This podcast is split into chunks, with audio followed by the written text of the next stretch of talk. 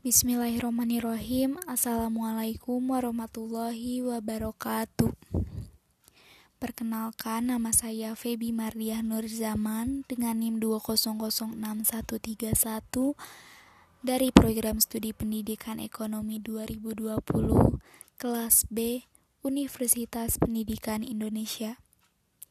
Di sini saya akan memaparkan materi tentang manajemen pemasaran. Manajemen pemasaran adalah tugas penting dan kreatif untuk memberikan kepuasan konsumen, dan dengan demikian menghasilkan laba melalui permintaan konsumen. Tujuan manajemen pemasaran adalah menciptakan permintaan, kepuasan pelanggan, pangsa pasar, meningkatkan keuntungan, pencitraan produk yang baik di mata publik, menciptakan pelanggan baru, yang terakhir ada memuaskan pelanggan. Adapun karakteristik manajemen pemasaran. Yang pertama, berorientasi pada pelanggan, yang kedua riset pasar, yang ketiga membuat rencana pemasaran, yang keempat pemasaran yang sistematis, yang kelima kepuasan pelanggan.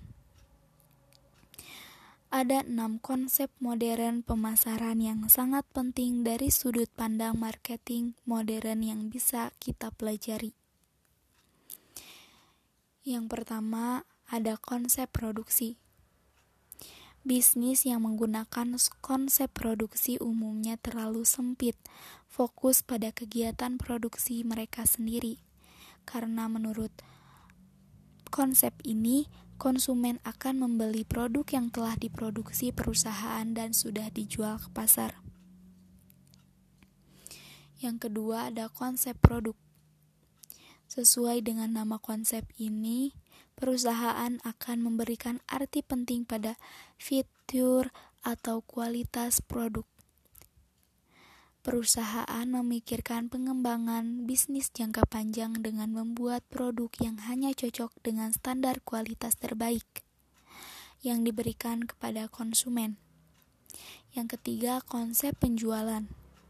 Tidak cukup bagi produsen untuk membuat barang dan menunggu pelanggan untuk membeli produknya. Jadi, Menurut konsep ini, sangat penting untuk memberitahu konsumen tentang produk yang sudah dipasarkan melalui berbagai cara promosi. Yang keempat, konsep pemasaran.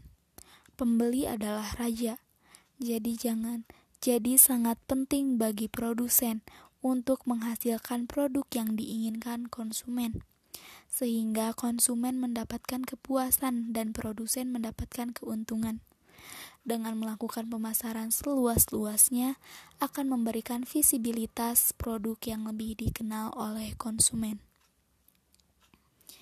Yang kelima ada konsep konsumen. Konsep konsep konsumen ini adalah memberikan perhatian kepada konsumen secara individu. Contohnya seperti memberikan pelayanan terbaik pada setiap pelanggan yang menggunakan produk dan jasa kita. Dengan begini tentunya membuat pelanggan merasa dihargai dan kita memberikan kepuasan. Yang keenam, ada konsep hubungan sosial.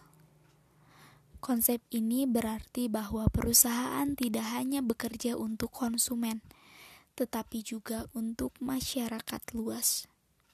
Jadi, perusahaan harus menyeimbangkan antara keuntungan perusahaan keinginan konsumen, dan kesejahteraan masyarakat. Cukup sekian materi yang dapat saya sampaikan. Mohon maaf apabila terdapat kesalahan. Wassalamualaikum warahmatullahi wabarakatuh.